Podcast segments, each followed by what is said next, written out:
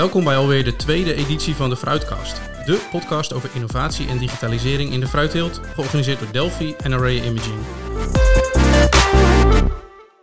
Vandaag hebben we in onze studio Dirk Blom zitten van GPX Solutions. Met hun IQ-systeem kunnen zij trekkers autonoom door een boomgaard laten rijden. En ook specialiseren ze zich in GPS-gestuurde machines voor de precisieteelt van fruit.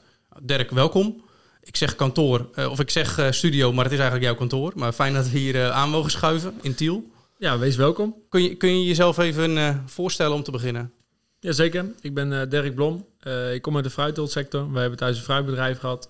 Uh, daar ben ik in 2017 een beetje van afgeweken, omdat ik techniek ook heel leuk vind. En zeker de combinatie uh, GPS-techniek, fruitteelt, machines, tractoren, het hele wereldje rondomheen, dat trok me wel. Dus ik ben daar in een bedrijf gestart samen met de compagnons en dat heet GPX Solutions. En wij hebben ons gericht op de GPS-techniek en automatisering van tractoren in uh, de fruitteelt. Dus de combinatie van een aantal werelden waar mijn passie ligt, vertaald naar een, een technisch bedrijf wat dus telen kan ondersteunen. Oké, en je noemt GPX Solutions. Ik kwam hier binnen eh, op bedrijventerrein in Tiel. Ik zie een vlag van Gebroeders Bonenkamp. Ik zie een bord van Megan Groep. Eh, ik zie een rupskraan op het terrein staan. Hoe uh, zit dat? Wij ehm, hebben een, een, een, pand samen met Gebroeders Bonenkamp. Ehm, wij huren een gedeelte daarvan. En wij hebben heel lang gezegd, we gaan eerst het product perfectioneren en ons productportfolio perfectioneren en dan pas de marketing opzoeken. Dus we hebben eigenlijk een beetje in de luwte hebben dingen ontwikkeld, dingen doorbedacht, dingen getest. En we zijn nu pas in de stadium dat we zeggen, oké, laten we naar buiten treden en echt vol gas uh, de markt ingaan, want we kunnen nu ook echt wat aanbieden. Uh, dus voor ons lag de prioriteit nooit op een vlag of op reclame of op een mooi bedrijfsgebouw, maar echt op de techniek die we aan kunnen bieden. En dat zal in de loop van de tijd wel gaan veranderen. Er staan leuke plannen uh, klaar om uitgevoerd te worden. Um, maar dit pand hier heeft uh, Gebroeders Bonenkamp Tuin en Park uh, in zich. En dat is van Kubota kranen, 8 tot 10 tons kranen, tot kettingzagen en snoeischaren. Okay. Ook daarin zit de combinatie mechanisatie, GPS. daar zit de synergie in. Dus in dit gebied werken we veel samen met Gebroeders Bonenkamp. Oké, okay, duidelijk. Dankjewel. En uh, uiteraard ook aan tafel uh, René Bal van Delphi. René, welkom weer. Goedemiddag. Ja, je was er bij de eerste podcast ook al. Um, ja, het is druilerig weer vandaag. We hadden vorige week beter weer. Ben jij bij jou thuis in de boomgaard al, al bezig geweest? Waar, waar ben je nu mee ja, bezig? Snoeien is nu nog steeds wel de hoofdzaak. Dus als we vanochtend had ik nog een paar uh, telers, klanten waar ik langs ben geweest. En ja, op zo'n druilerige dag als vandaag. En gisteren hadden we natuurlijk Storm Corrie die over Nederland raasde. Ja, is het wel lekker ja, eigenlijk meer herfstweer dan winterweer. En we verlangen natuurlijk nog steeds wel een beetje naar een goede vorstperiode. Maar het is de vraag of dat, dat nog gaat komen deze winter. Va variabele wortelsnoei, wordt het daar al tijd voor of vind je het nog te nat? Nou, afgelopen weekend ging het wel enigszins. We zien nu dat veel telers toch wel, doordat ze gesnoeid hebben, zijn begonnen met dan even wat hout snipperen. Hè, zodat het bereikbaar is. Wij verwachten meer, hè, wat we vorige keer ook hebben gezegd over de demonstraties met variabele wortelsnoei, dat we toch richting maart gaan nu. Of er moet nog echt wel een serieuze vorstperiode komen, maar ja, die kans die wordt wel steeds kleiner.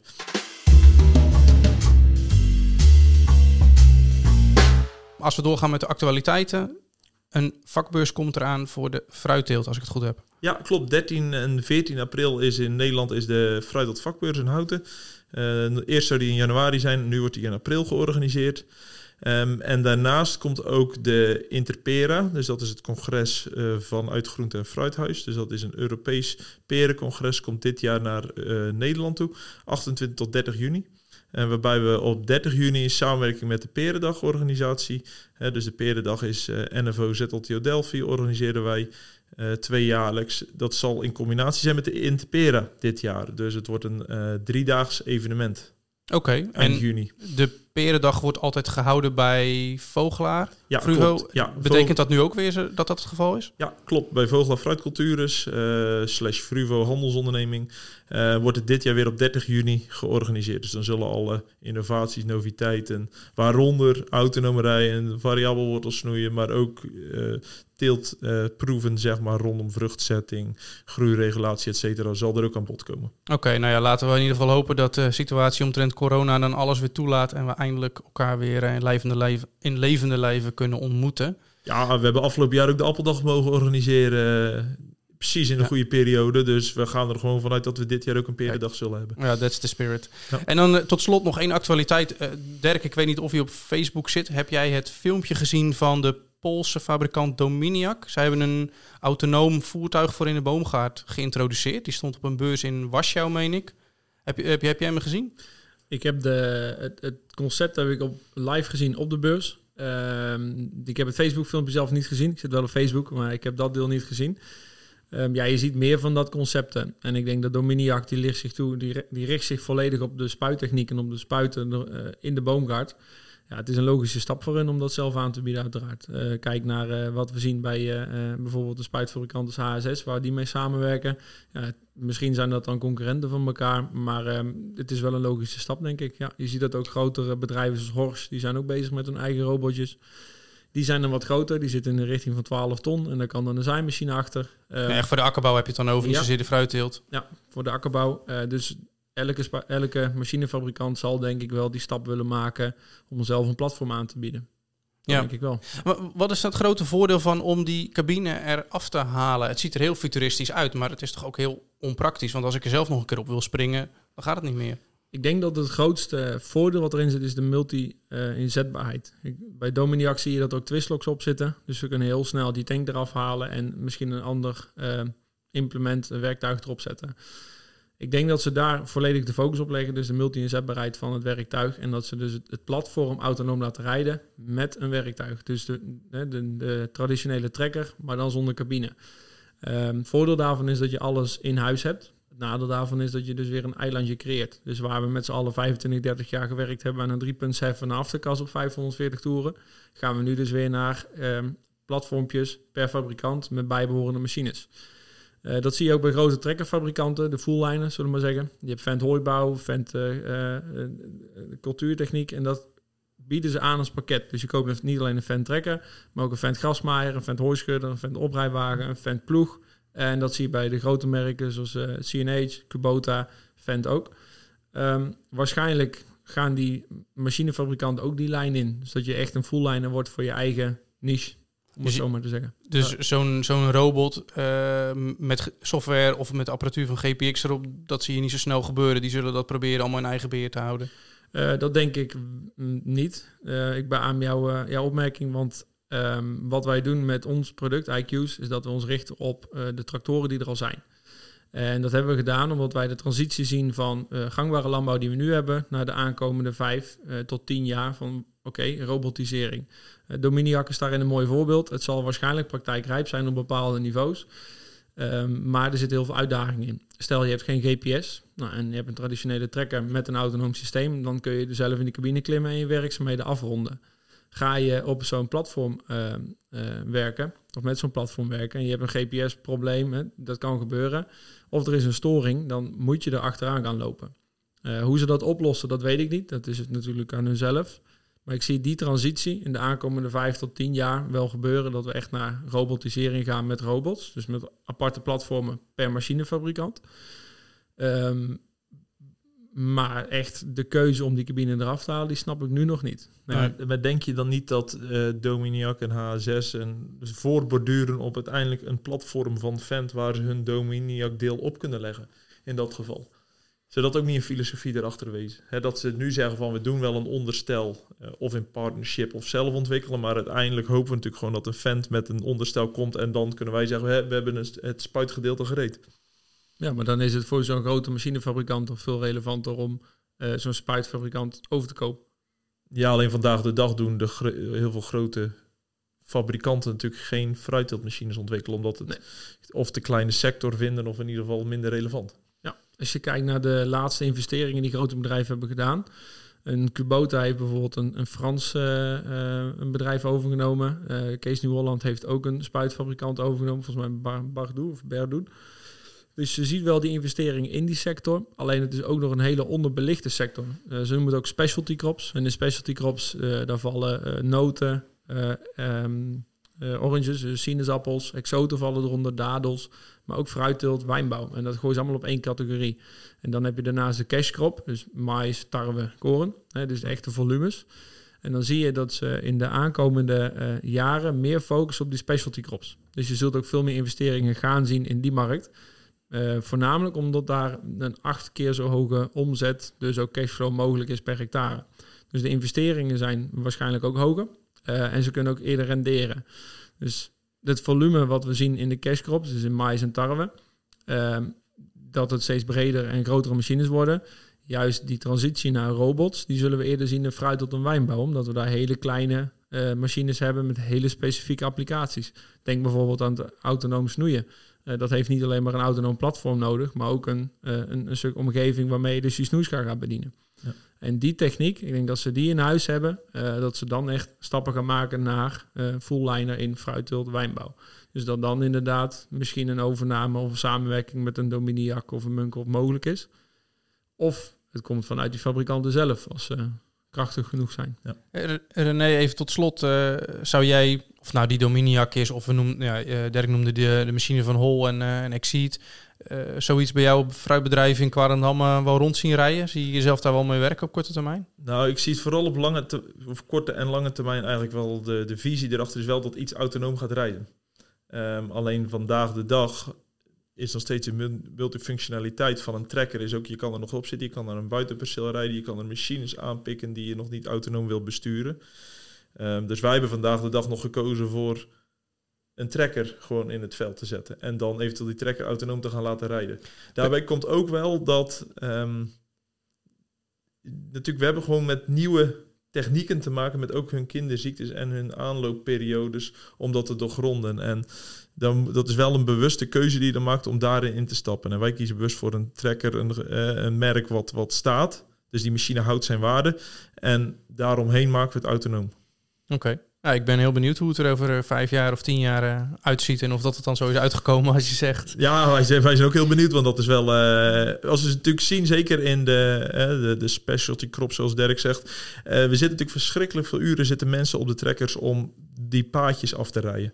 En dat is natuurlijk iets anders dan in de, in de akkerbouw, waar je ruim 50 meter spuiten vandaag de dag hebt. En die komen op een perceel, die rijden een paar rondjes en die zijn weer weg. Wij moeten ieder rijtje door. En dat is wel iets, dat is gewoon verschrikkelijk arbeidsintensief. En ook vaak is dat personeel heel slecht te bemachtigen ja. daarvoor. Ja, ja goed. Um, het is tijd om uh, verder te gaan met de doorgeefvraag. Bert stelde jou de, vol of de volgende vraag. Hoe ziet Dirk dat, dat landschap richting de toekomst ontwikkelen en wat voor mogelijkheden over autonoom uh, rijden, maar ook vooral autonoom bijsturen ziet, uh, ziet Dirk nou? Uh, dank Bert voor deze hele moeilijke en uitdagende vraag. Ik denk dat het antwoord heel simpel is. wij hebben een visie en dat is dat we met onze IQ's product in een transitie kunnen helpen van standaard landbouw, dus wat we gewend zijn, naar automatisering en wat dan de volgende stap is. En waarschijnlijk zal dat vanuit de grotere fabrikanten komen. Uh, maar ik denk inderdaad, wat we ook zeggen, uh, robots zullen wel de toekomst hebben. Um, hoe wij die transitie zien en op korte termijn daarin uh, de teler mee zouden kunnen helpen, is dat ze voornamelijk goed moeten realiseren wat is hun bedrijf en um, hoe willen zij zich als bedrijf zijnde ontwikkelen. Het is niet zo dat je zegt van ik koop een trekker, ik koop een IQ's pakket erop en ik ga rijden. Er zitten ook nog wat implementaties bij. Je moet erover nadenken, hoe ga je dat doen? En zo zal de traditionele teler met uh, uh, aanplanten van 15 jaar oud, die misschien nog niet op GPS geplant zijn, grotere uitdagingen tegenkomen als een uh, teler waar elk jaar nieuwe aanplanten worden gerealiseerd op GPS en waar het bedrijf 5 tot 10 jaar oud is. Daar zullen echt nog wel transities nodig zijn om vanuit een standaard traditionele fruitteelt naar een autonome omgeving. Het zijn met drones, het zijn met tractoren, het zijn met robots. Je moet die transitie maken. Op het moment dat jij een nieuwe sorteermachine in je, in je hal installeert, ga je ook de hal aanpassen, de layout, hoe dat het water loopt, hoe dat de logistiek loopt. En dat zul je in boomgaarden ook moeten gaan doen. Kijk, als jij een autonoom systeem hebt wat um, ehm, 80% van jouw werk kan, uh, dan denk ik dat je een heel mooi systeem hebt. Maar wil jij die laatste 20% ook nog gaan doen, dan kan het zo zijn dat je door die laatste 20% die andere 80% niet meer kan doen. Stel jij gooit bijvoorbeeld uh, rupsbanden eronder, uh, tracks, dan kan het zo zijn dat je bochtradiussen veel groter worden. Dus zul je een grotere kopakker moeten hebben. Dus dan heb je slechtere of betere bodembedrukking uh, van je wielen, van je rups in dit geval, maar je hebt wel minder opbrengst per hectare. Ja, dat is een trade-off. daar moeten we een keuze in maken. En die transitie, ehm, ik denk de ontwikkeling die gaat door. Uh, we zien dat Silicon Valley ook heel veel investeert in, in start-up bedrijven, in uh, AI, in vision, in uh, fruittel applicaties, in ziekteherkenning applicaties. Maar het gaat er voornamelijk om hoe ga je er als teler, als ondernemer mee om. Dus is mijn bedrijf ervoor klaar? En welke stap moet ik maken om mijn bedrijf eventueel verder te brengen? Eh, het kan zo zijn dat bijvoorbeeld hagelnet een keuze is die je ehm, maakt. En dat je achteraf denkt, shit, had ik het maar niet gedaan. Want ik heb GPS-verbinding nodig. En dankzij de hagelnet heb ik op natte dagen geen GPS. Ik doe maar een optie. Ja. En dat zijn keuzes, daar moeten we met z'n allen aan denken van oké, wat wordt jouw bedrijf, wat wordt jouw toekomst en wat moet ik nu wel of juist niet doen om dat toekomstbeeld te halen. Maar hoe kijk je daaraan met de, de klanten die je spreekt? Eh, Zit daar een sterke visie achter bij die klanten die je vandaag de dag treft? Of is het er ook meer op gericht dat heel veel mensen toch eigenlijk nog een beetje door de boom en het bos niet zien en dat ze denken, ja, laat het nog maar even vooruitschuiven? Het is voornamelijk eng. Eh, een stukje autonoom, wij noemen het ook automatisering. Want we hebben een werkgang in de fruit tot de duur 2030. Nou, we hebben begrepen soms 74 keer per jaar, dezelfde route. Ehm, dat moeten we automatiseren. En, dat is nu nog eng, want ja, we hebben een machine, een trekker van 120.000 euro, eh, een GPS-pakket erop, een machine erachter. Er gaat ook wel een dure combinatie te veld.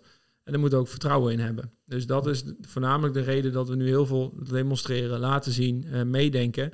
Het is niet meer eng. We zijn in een stadium dat verschillende partijen iets aan kunnen bieden.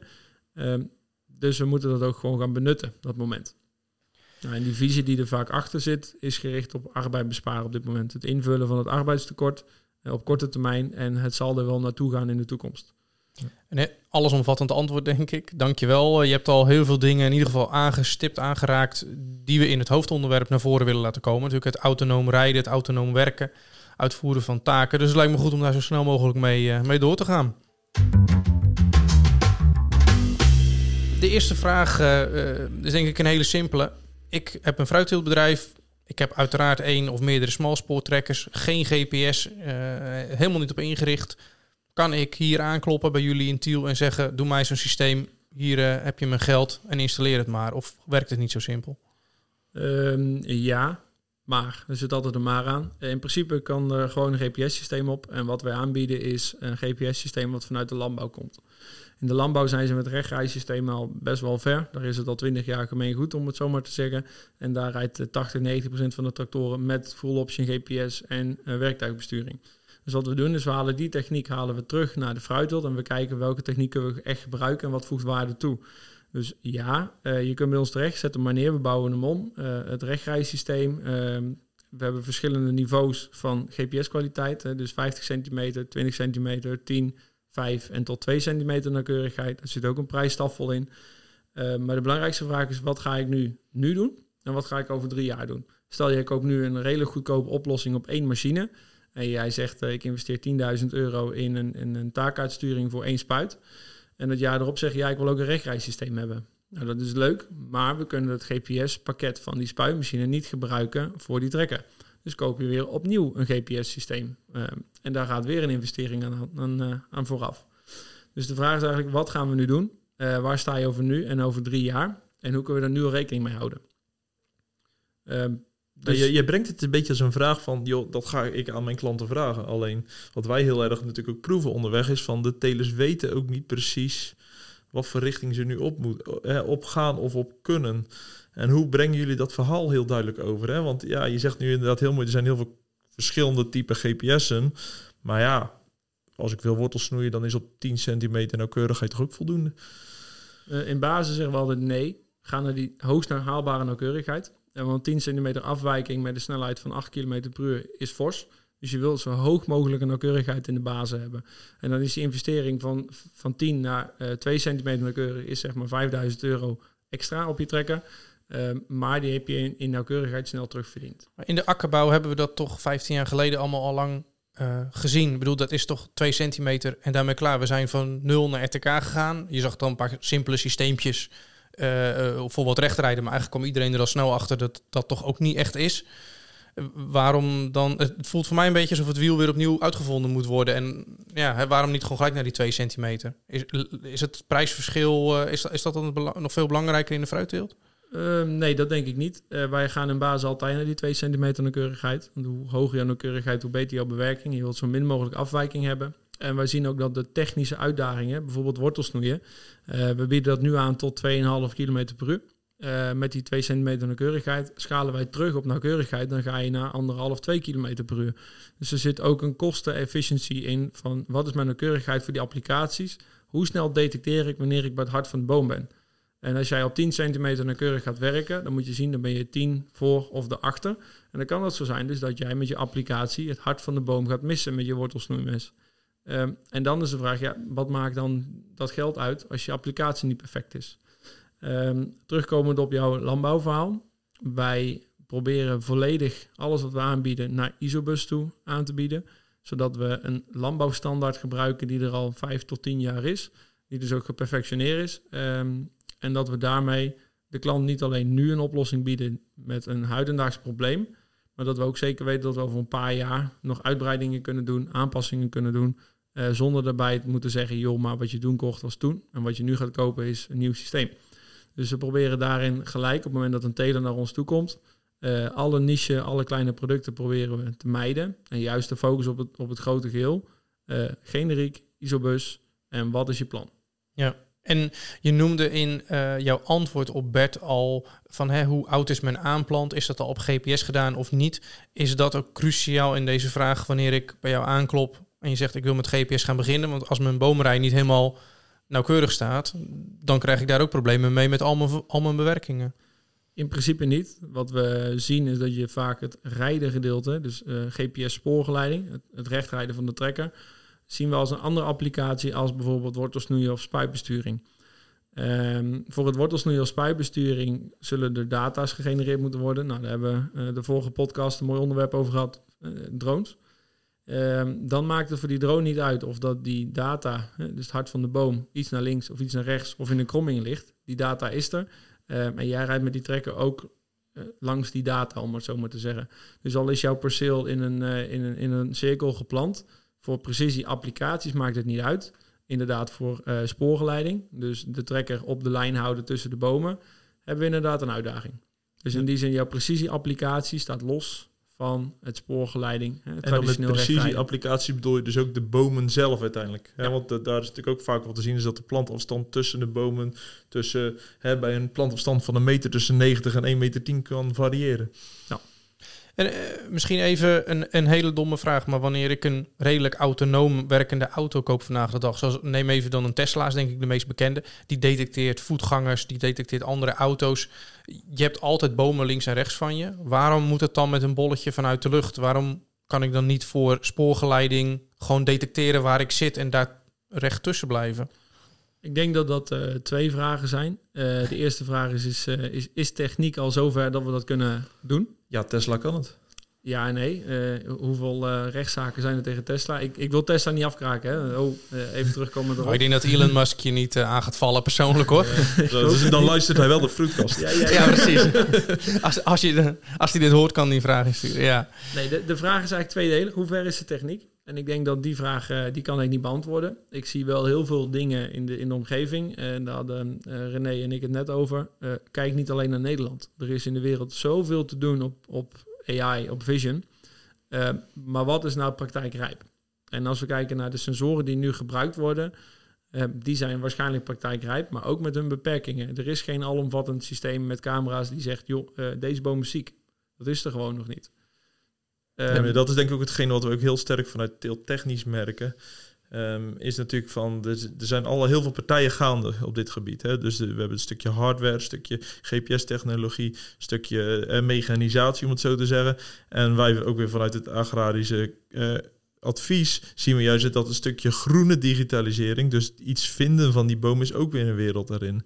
En ik denk dat daarom, en dat is ook natuurlijk de aanleiding van heel deze podcastreeks, om te kijken van hoe kunnen we nu die werelden dichter bij elkaar brengen. He, dus het is aan de ene kant zien we heel veel pra praktische problemen naar voren komen. Ja, ik wil bij GPS en wat voor merk moet ik dan hebben, et cetera. Dat zijn ook vragen die wij vanuit de praktijk ook krijgen. Maar vervolgens zeggen ze wel bij, ik wil wel mijn boom specifiek kunnen gaan behandelen. En wat moet ik dan met die boom gaan doen? En daar zit denk ik de grootste ja, grijze gebied nog bij telers vandaag de dag. Dat zeggen, ja, maar waar moet ik nu beginnen? Moet ik nu bij mijn boom beginnen? Moet ik nu bij mijn machine beginnen? Of moet ik nu hebben welke partij moet ik hiervoor aankloppen? En daar hebben we natuurlijk ook best wel veel, heel veel initiatieven vandaag de dag in Nederland, Europa en zeker ook wereldwijd. En dat is gewoon een grote zoektocht. Ja, want jij, je noemde het al het full linerschap, de strategie die de grote uh, vijf, de grote vier inderdaad hebben. dat lost René zijn probleem wel op met hè, waar moet ik nu beginnen? Ik klop gewoon aan bij mijn fan-dealer. Ik heb een fan-tracker, een fan-spuit, fan-GPS, fan-software. Eh, alles is vent. Dat is een, wel hè, een beetje het John Deere model, het Amerikaanse model. Of je hebt een groene onderbroek aan, of je hebt een rode onderbroek aan. En meer smaken zijn er niet. En als je heel goed gaat zoeken, kom je nog een blauwe tegen. Eh, dat maakt het in principe wel, wel makkelijk. En dan heb je al een paar van die eigenwijze Nederlanders die zeggen... nee, maar ik wil een fan-tracker met een eh, spuit van merk X... en de software van merk Y. En, en dan zit er ook nog weer andere GPS op, op, op mijn tracker. Dat maakt het natuurlijk ook misschien wel complex... of nodeloos complex zelfs. Ja, Is dat de eigenwijsheid van de Nederlander die daarin Nee. de doorslag heeft? nee, dat denk ik niet. Ik denk dat je zoekt naar het, eh, het meest perfecte. Wij hebben in Nederland ook heel veel eh, vrijheid. Hè? En, en zeker in machines. Als je kijkt wat ons aanbod is hier op de vierkante meter. We kunnen allemaal de bedrijven zo opnoemen. Ik denk dat er zeven of acht spuitfabrikanten in Nederland vertegenwoordigd worden. Ga je naar een markt als Australië, dan hebben ze fruitbedrijven die zijn net zo groot als de provincie Utrecht. En dan moet je met een vliegtuig eh, twee, drie uur vliegen om bij een mechanisatiebedrijf te komen. Dan ben je veel meer gebonden aan wat is er lokaal aangeboden. Dus ik denk dat we in Nederland een beetje, nou, misschien wel verwend zijn met de hoeveelheid machines die we aangeboden hebben gekregen. Eh, en dat we ook gewend zijn om een keuze te maken die het absoluut het allerbeste past op iemands bedrijf. Eh, je, kiest, jij noemt net bijvoorbeeld Tesla. eh, maar je hebt ook een elektrische Kia met een autonome omgeving. Hè? En waarom maakt iemand de keuze om voor een Tesla of een Kia te gaan? Als je puur kijkt naar de specificaties, en dat is ook met GPS, dan gaat het om de nauwkeurigheid en de nauwkeurigheid van de applicatie. En niet zozeer om het merk. En je, je, je zegt inderdaad heel goed van hè, we gaan altijd voor die laatste paar procent. En je noemde het ook al eerder in, inderdaad in je verhaal van nou 80% kan, maar het gaat om die 20. Eh, Is Nederland, ook als het gaat om sensoren en heel deze ontwikkeling van AI, daarin nog steeds een gidsland? Want ik heb je ook Silicon Valley horen noemen, je noemt Kubota uit Japan. Ehm, zijn er gebieden die de Nederlanders voorbij streven of in ieder geval gelijk opgaan? Ik denk dat we eh, heel goed moeten kijken naar wat er in, in de techbedrijven en die tech-industrie gebeurt. Dan noemen we het Silicon Valley, maar dat is een, een terminologie voor dat gebied. En vergis je niet dat daar ook heel veel, hè? Washington State ook wel bekend, een fruitteeltgebied. Eindhoven Brainport. Om het in Nederland te trekken. Nou, bijvoorbeeld. De- Ja. Er zit heel veel kennis overal en er wordt stiekem heel veel geld in gestopt. Ehm, ik denk dat we inderdaad wel kunnen verwachten dat er uit bepaalde eh, hoeken eerder techniek komt dan eh, dat wij zelf in de gaten hebben. En uiteraard er zitten in Nederland best wel wat mooie bedrijven. Eh, inderdaad, ook start-up bedrijven die een, een mooi concept hebben en nu uitgewerkt moeten worden. Ehm, er zit heel veel kennis en we zijn altijd bezig met pionieren. Dus de mindset is goed. Eh, en zolang we die houden met z'n allen, hè, dus we gaan met z'n allen vol gas vooruit, dan zullen we ook wel voorop blijven lopen, denk ik.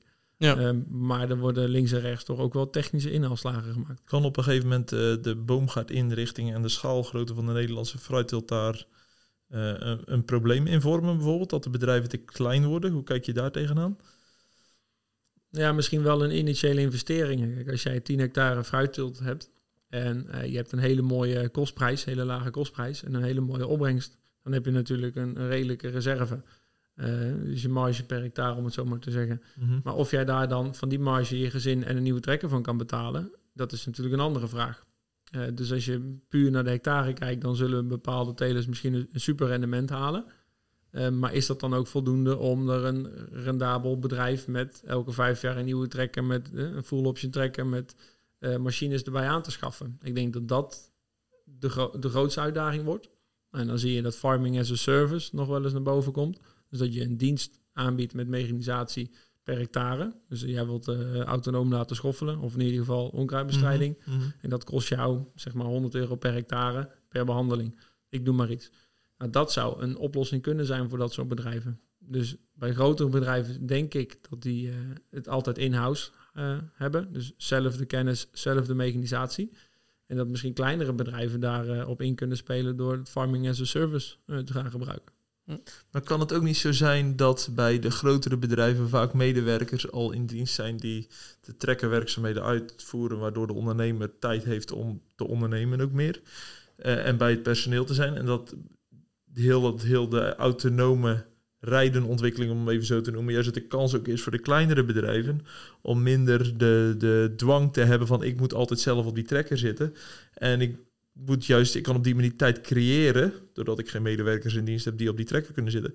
Eh, Tijd creëren om ook meer met mijn teelt bezig te zijn of met andere zaken, ondernemingen, eh, noem het maar op.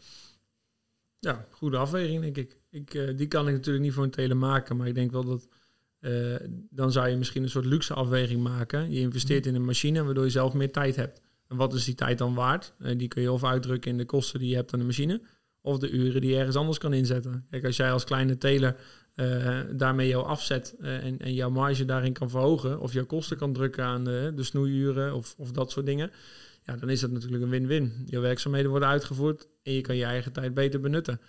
Uh, maar terugkomend op de schaalgrootte, het is natuurlijk dezelfde investering. Of jij nu 40 hectare fruitteelbedrijf hebt, 120 of 12 hectare, die trekker kost hetzelfde, de automatisering kost hetzelfde.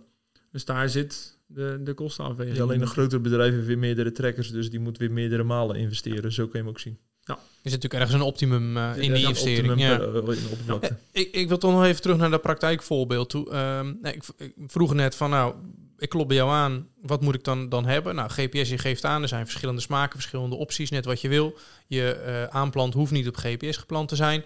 Hoe zit het met mijn machines? Want ik heb uiteraard al een spuit en ik heb misschien ook al een wortelsnoeimes. Kunnen die uh, allemaal aangepast worden? Of ben ik ook verplicht om in de technologie op dat vlak te investeren? Um, we hebben daar in 2017 voor onszelf een weloverwogen keuze in gemaakt. We zijn wat dingetjes gaan ontwikkelen. Uh, dus ook de aansturing van machines en bestaande machines. En dat bieden we ook aan. Uh, maar wat we in basis doen is we brengen elke machine weer terug naar of we, we bouwen het op dat die ISOBus ready is. Zo noemen we dat.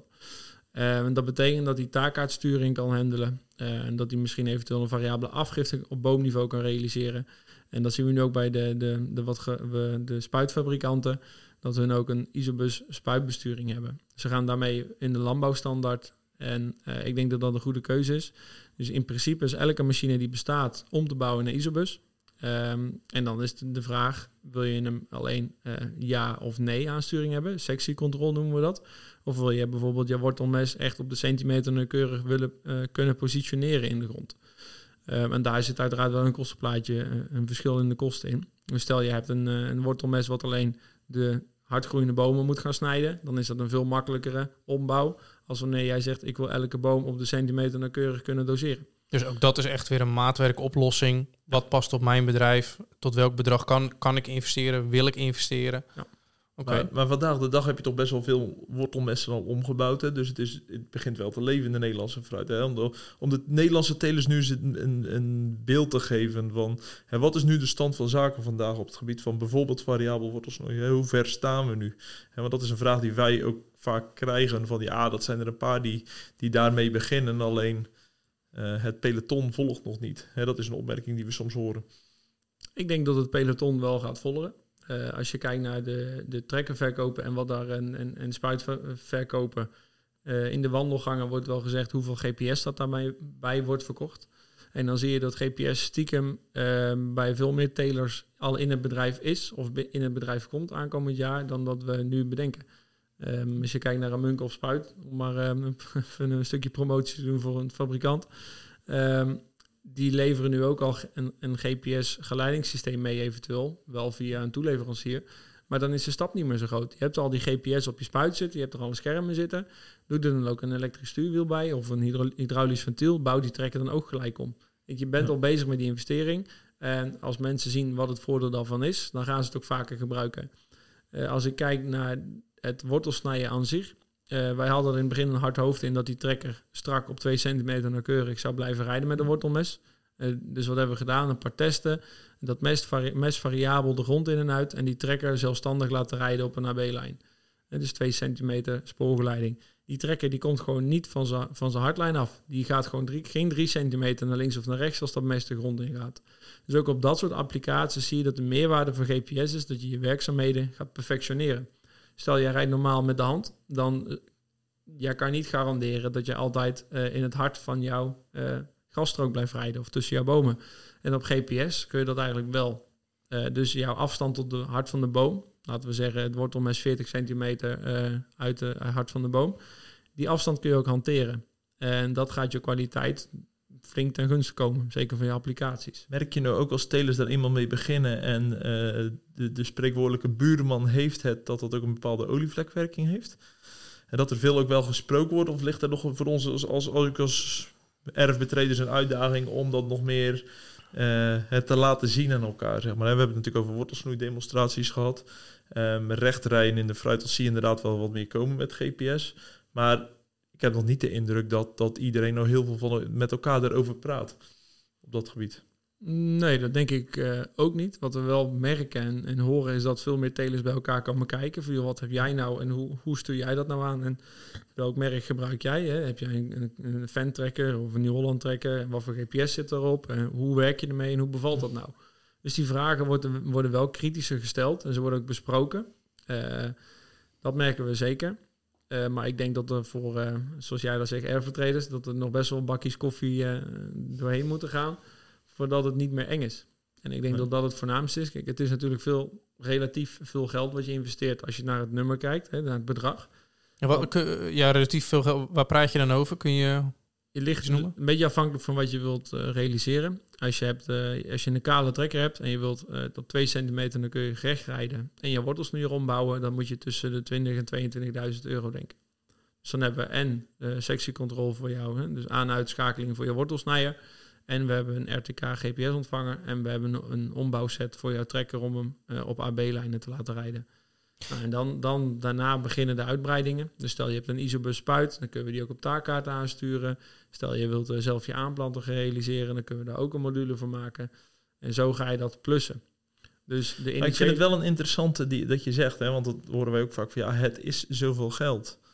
Maar als je ziet wat voor uh, omzetten we draaien per hectare in de Nederlandse fruitteelt en wat voor teeltechnische uitdagingen we iedere dag hebben en ook qua arbeidskosten, et cetera Kijk, wij geven, je zegt zelf, ik, het is veel geld. Alleen is dat dan daadwerkelijk wel zo? Kijk, de, de, de volgende keer willen we ook op het economische plaatje wat meer ingaan in de, in de podcast. Alleen, ik vraag me altijd wel af of dat, dat bij telers wel echt de reden is. Want je ziet, als ze ergens in geloven, dan wordt er ook een trekker van over de 100.000 euro aangeschaft.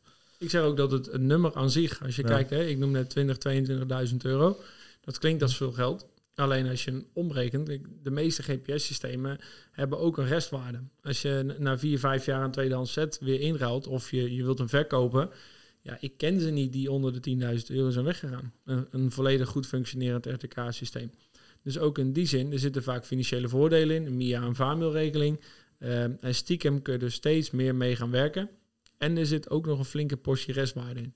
Dus puur bedrijfsfinancieel. Hè, dus voor de volgende keer, voor de volgende aflevering. Daar valt echt nog wel een rekenmodel aan. Uh, aan op zich, we hebben het nu over uh, fruitteelt uh, voor dummies. Is een GPS-systeem ook voor dummies op dat gebied? Of moet je toch wel verstand hebben van computers, techniek, noem het maar op, om ermee te kunnen werken? Is het moeilijk om in te stappen? Mm, nee, dat denk ik niet. Als je een goede begeleiding krijgt, dan gaat het per dag één al jou helpen met uh, jouw taak op je bedrijf en de dingen die je gaat doen. Alleen als wij zo'n set over de schutting zouden gooien, een doos met componenten, en je zegt, alsjeblieft, hier is die doos, ga er maar wat mee doen, dan gaat het niet goed komen. Wat wij doen is vaak, we hebben een halve dag tot een dag begeleiding met alleen maar de functies die alleen in een scherm zitten.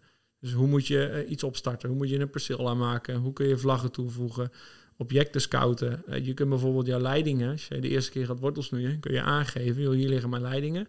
Die geef je een naam, verticatieleiding. En de volgende keer dat je gaat rijden in dat perceel, maakt niet uit wat je gaat doen, komen altijd weer die vlakken naar boven van joh, hier ligt een leiding. Maar allemaal dat soort kleine dingetjes, dat soort kleine uh, details, dat moet goed uitgelegd worden, want anders is het, ja, daar haal je er niet uit wat erin zit. Dus daar zit voor onze taak als uh, toeleverancier een goede begeleiding, is denk ik het halve werk. Ik, waar ik nog heel even benieuwd naar was, uh, op wat je net zei. Als ik vandaag de dag een nieuwe, nou ik neem even dan Vent, uh, dit voorbeeld, een, trekker koop met een GPS-voorbereiding. Uh, komt dat ook ten gunste van uiteindelijk de investering, omdat er wat minder componenten voor nodig zijn? Of maakt dat eigenlijk voor het investeringsbedrag wat jij noemde, zeg maar die ruim 20.000 euro, eigenlijk niet zoveel uit? Um, dat is tweeledig. Want vaak zie je dat een OEM, zo noemen we dat, hè, een uh, Original uh, Equipment Manufacturer, die integratie heeft vaak ook beperkingen. Um, waar de aftermarket, dus de achteraf opgebouwde systemen in uitblinken, is functionaliteit.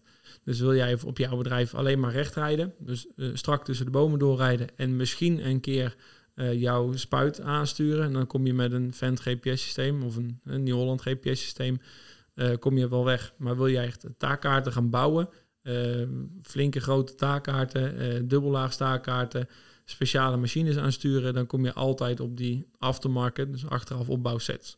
En dan zie je de merken Topcon, Trimble en Raven. Um, en daar zijn de functies gewoon veel groter. Dus het is niet zo dat het, er is geen GPX-systeem. Jullie maken gebruik van bijvoorbeeld wat je zegt, uh, Trimble, Topcon, Raven. En daar bouwen jullie op verder.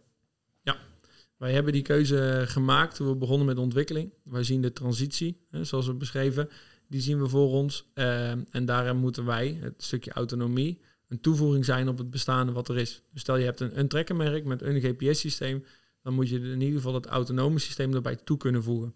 Dus in die zin proberen we juist een generieke omgeving te creëren. En ik zag op jullie uh, Facebookpagina, op jullie website, dat de directie van Achco, of in ieder geval van Vent, afgelopen jaar ook op het bedrijf is geweest. Jullie hebben een, een trekker daar gedemonstreerd. Wat, wat, was de reactie van die mensen? Zeiden ze van, hey, dat, dat, dat moeten wij ook of dat kunnen wij ook? Waren ze daarin geïnteresseerd of vonden ze het vooral een, een leuke niche?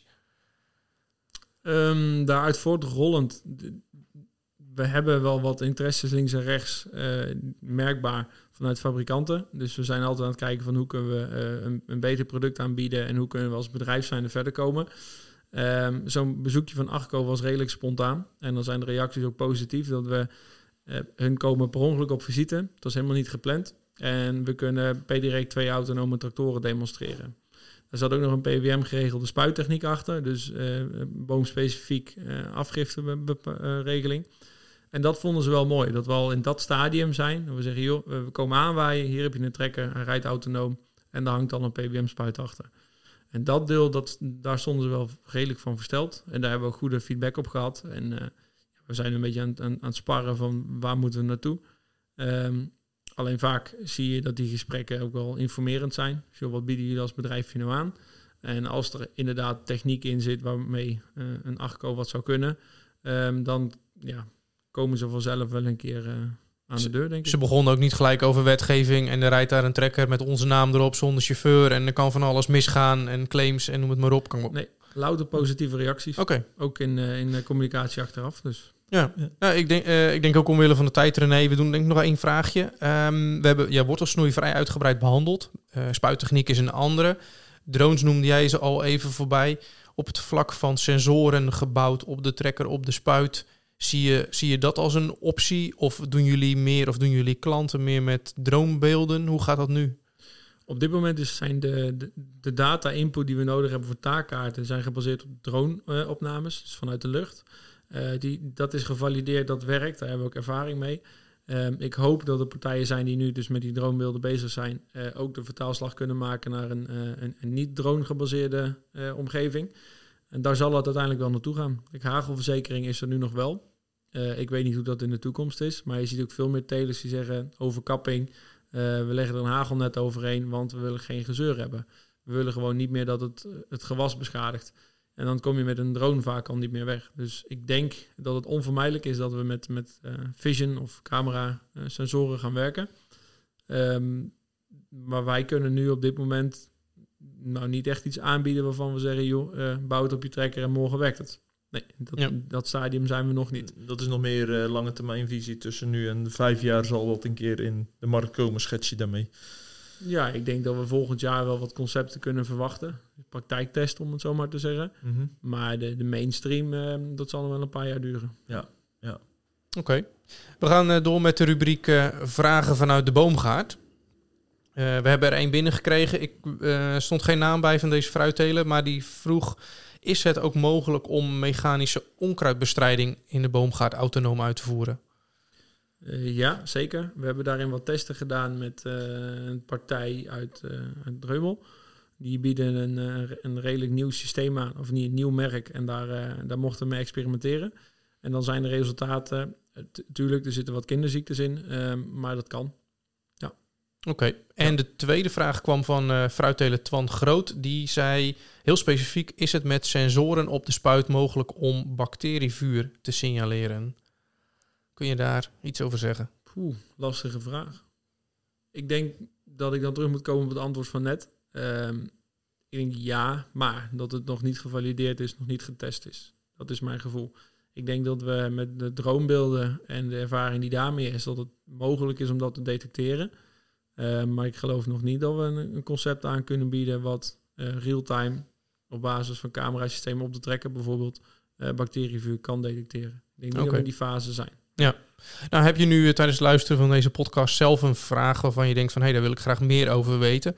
In de volgende podcast eh, zitten we met Adrie Streef. Hij eh, is expert denk ik op economisch vlak in de fruitteelt. Hij werkzaam voor Delphi. Heb je dus een vraag, stel hem. En we kan ook uiteraard over andere onderwerpen. En dan heb jij vast wel een antwoord, denk ik, René. Nee, klopt absoluut. Kijk, en de, de volgende keer dan gaan we wat meer in op het economische verhaal. Ehm, dus dat is eigenlijk ook de, de, de eerste drie podcasts zoals we ze nu voor ogen hebben. Ehm, dus ik denk alleen maar goed om eh, die lijn door te trekken. En in dat geval ook de technische zijden, de praktijk en ook het economische verhaal goed aan elkaar te koppelen. Ja, en eh, jij mocht de doorgeefvraag van Bert beantwoorden, Dirk. Heb jij voor Adrie eh, ook een doorgeefvraag voor de volgende uitzending? Jazeker. Ehm wij benaderen het altijd vanuit een technisch oogpunt. Dus wat is er technisch mogelijk en wat zijn daarin hè? De, de afwegingen? Wat kost zoiets nou? En dan zitten we altijd op een eh kostprijs gebaseerde eh, calculatie. Dus wij weten wat we nodig hebben machines en wat dat kost om dat te bouwen en te onderhouden en te servicen. Maar wat is nou andersom, de keerzijde? Wat, wat is nou het financiële verdienmodel voor de teler als hij met precisietechniek start? Wat kan die er nou mee realiseren? Eh, en bij welk, eh, bij welke omvang van het bedrijf en welke investering is dat nou echt financieel rendabel? Oké, ik ben heel erg benieuwd naar het antwoord van Adrie. Een hele belangrijke vraag, denk ik, vanuit de praktijk inderdaad, is dat naast eh, hè, wat we vandaag besproken hebben over kinderziektes, waterstarten, et cetera. Ik denk een mooie in die, in die lijn. Ja, dat denk ik ook wel. Ja. Nou René, eh, wij zien elkaar eh, denk ik met een week of twee weer in Wageningen. Al wanneer we met Adrie aan tafel zitten. Dirk, jij heel erg bedankt dat we hier mochten zijn in, eh, in Tiel vandaag. Zo een beetje het Silicon Valley van de Betuwe ben ik inmiddels wel achter. Altijd Heel- welkom. Ja, dankjewel. Heel, heel mooi om, eh, ja, om te zien, om te horen wat jullie eh, allemaal doen. Ik, ik kende het eerlijk gezegd nog, nog helemaal niet. Het heeft toch wel wat wanneer je inderdaad ja, zonder handen, zonder chauffeur en trekker rond ziet rijden. En dat is wel, wel heel mooi. En nou ja, wie weet ook wel de toekomst voor redelijk wat fruittelers in de toekomst. En ja, wie weet tot de volgende podcast. Nou, top, dankjewel. Oké, heb je hier een trekker eh, staan eh, met het systeem opgebouwd? Ja. Kunnen we vast een rondje rijden? Eh, drie zelfs. We zijn bezig met een nieuw prototype. Dus ik zal jou Kijk. zo eh, in een onbemande trekker zetten. Kijk, daar hoor ik graag meer over. Kijk. Bedankt en eh, hopelijk tot de volgende podcast. Tot ziens.